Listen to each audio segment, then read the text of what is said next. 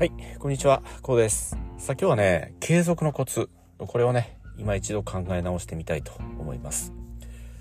さあ、継続ってなかなか難しいと感じる方がね、まあ多いと思います。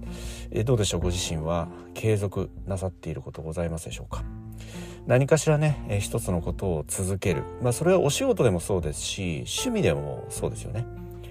何かしら一つのことをコツコツとね、継続していく。えー、このような習慣を持ちますとやはりそのもの例えばお仕事でもそうですし趣味でもそうですけれどもね、えー、そのものに対しての、まあ、専門家といいますかねエキスパートとなることができますよね。まあ、その専門家なりエキスパートとなればね当然収入が上がったりだとか社会的地位が上がったりだとかねこのような恩恵を受けることもできるわけですよね。でそれでも多くの方、まあ、ご自身もひょっとして、えー、まあ、そこまでのね、えー、才能がないだとか、突出した何かしら秀でるものがないだとかね、このような状態ということで、まあ、現在ね、なかなか満足のいく日々をね、まあ、人生を得られていないと、まあ、そのような結果をね、まあ、得ていると。いった、どうでしょう、ご自身はね、そのような状況で、えー、ございましょうか？まあその一つのことを続けるってこれとても尊いことだと思うんですよ。それはやっぱり先ほど申し上げた通りほとんどの方が一つのことを積み上げていくコツコツと継続していくということがなかなか難しいというこれ現実を抱えているということなんですよね。なのでその一つのことを延々とコツコツとね続けて深く研究してね、エキスパート専門家になっていくというこの現実を作り出すだけでもねこの世の中にとっては非常に希少な人材となるとこのように考えることもできるわけですよね。まあそんなことはよくわかってるんだけどなかなか始めようと思ってもね決意はあれど続かないんだよという方もね、まあ、ご自身も含めてひょっとしたらそうなのかもしれません。まあ続けることもそうですし続ける対象のものもそうですよね。えそれは、まあ一つ、そのご自身が好きなことかどうか、これはよく言われることですよね。自分の好きなことだったら続けられるよと。これ、まあ非常に多くの方が言うことなんですよね。それでも好きなことをやっているんだけれども続かないという、こういうケースってあると思うんですよ。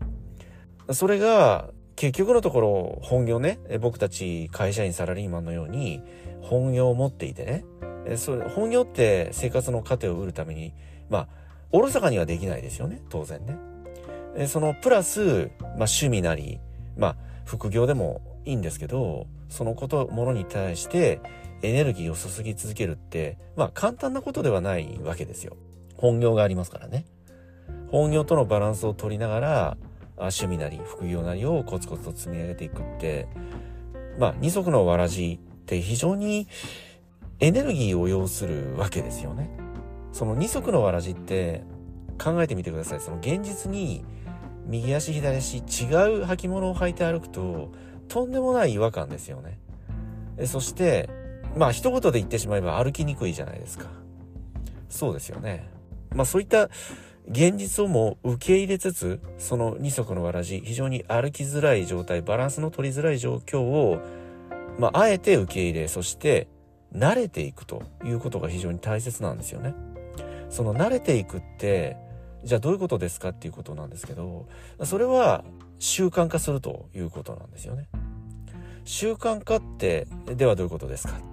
まあ、これは日々の日常ですよね。の中にルーティンとして組み入れていくということなんですよ。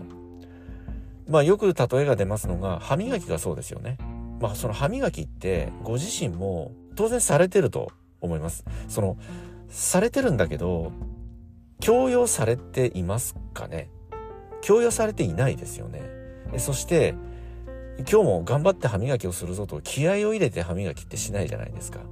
もう朝起きるとそれこそ勝手に手が動いてね顔を洗って歯を磨くということが日々のルーティン日常の中にもう組み入れられているはずなんですよね。これが習慣化なんですよ。その習慣化をしますと、その一つのこと、まあ趣味でも仕事でもそうですけど、まあこれが習慣化をしますと、そこにやらされ感だとか脅迫観念だとか義務感って存在しなくなるわけなんですよ。もうこれは自然と体が動いていく。それをしないと逆に気持ちが悪いぐらいの感覚になりますよね。歯磨きをせずに例えばお仕事なり学校へ出かけたらまあ一言で言って気持ち悪いじゃないですか。とても落ち着かないですよね。自分の口臭が気になったり口のねまあ見た目、まあ、歯の見た目もそうですし非常に不快な感覚を覚えますよね。ということでこの歯磨きって日々の日常ルーティンとしてね習慣化をされているわけなんですよね。もっと言いますと歯磨きって別にしなくても生きていけるわけじゃないですか。当然虫歯になったりね口の中の何らかの病気になるそのようなリスクは増えるけれども直接的にそこで命を脅かされたりだとかそのような状況にはならないわけじゃないですか。それでも僕たちは歯磨きというものをね当たり前のようにします。でそれはやはり先ほど申し上げた通りエチケットという非常に大きなウェイトを占める問題もそうですしで当然その長期的に見ればね口の病気から万病のもとにその万病のもとといった観点からも当然その歯磨きというものはねするわけなんですけど、まあ、このように習慣化をしていくこれが非常にこの一つの物事を続けていくにはとても大切なことですし、まあ、逆に言いますと一つのポイントでもあるわけなんですよね。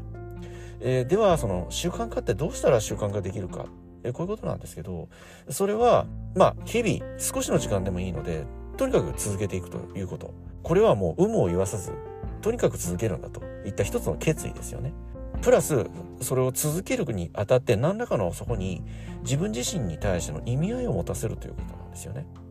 ただ単に続けなさいって言われても当然苦しいだけですよ。いくらそれが好きなことであっても毎日続けるとなると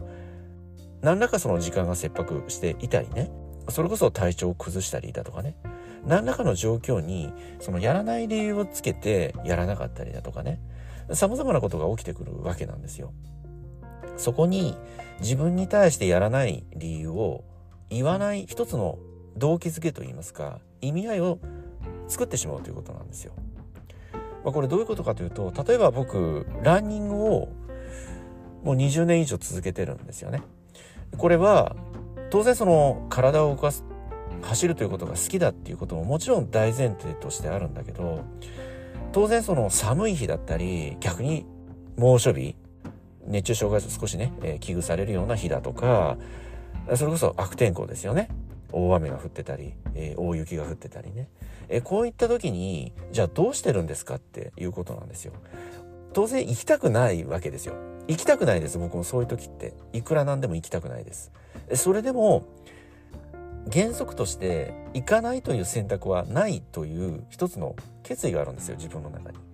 で、それではね、どうしてるんですかっていうことなんですけど、例えば、雨が降ってきた。大雨が降ってます。当然、行きたくないですよね。だったら、大雨が止む時間ってあるじゃないですか。必ず。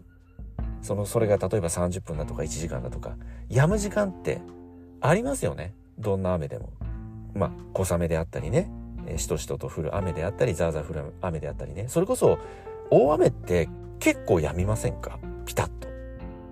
で、その隙間時間を狙って、とにかく行くという選択をするんですよ。その、行かないという選択がないわけなんですよね。いつ止むのだろう。で、その、止むタイミングに、間違いなくランニングに出かけられるように、すでにランニングウェアに着替えておいて、スタンバイしておく。また別の自分のやりたいこと、室内でできることをその時間はやっておくという、その一つの動機づけですよね、それも。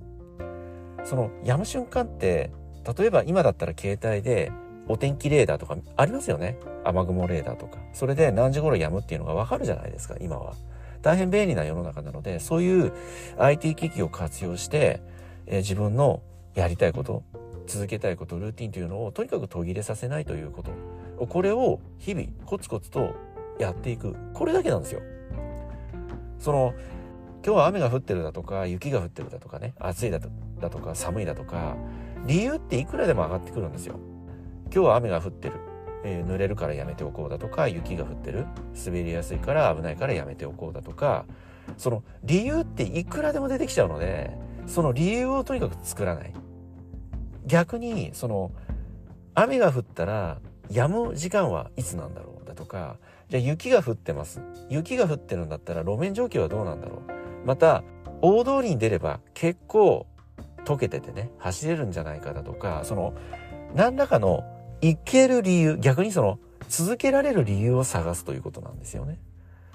その考え方を発想を逆転させるこんなイメージですよね。とにかくその続けるということにフォーカスする。そのやらない、行かない、続けない理由を考えない。そういう理由を排除する。ただこれだけなんですよ。非常にシンプルなことであって、それを日々ね、続けていますと、その考え方、思考が癖になるので、その癖になってしまえば、もうこちらのものでね、もう向かうところ敵なしです。このように、その続けられる理由、続けられない理由じゃなくて、続けられる理由を日々考える癖をつけていく。えそして自分の思考の癖を変えていくということなんですよね。僕たち人間はネガティブな動物ですから、どうしてもネガティブな感情が先に出てきます。そのネガティブな感情っていうのは、自分の命、身を守るための本能でもありますから、致し方ないんです。それでも、それを受け入れた上で、その自分自身のやりたいことですとか続けたいこと、これをとにかく続けていくためのやる理由ですよね。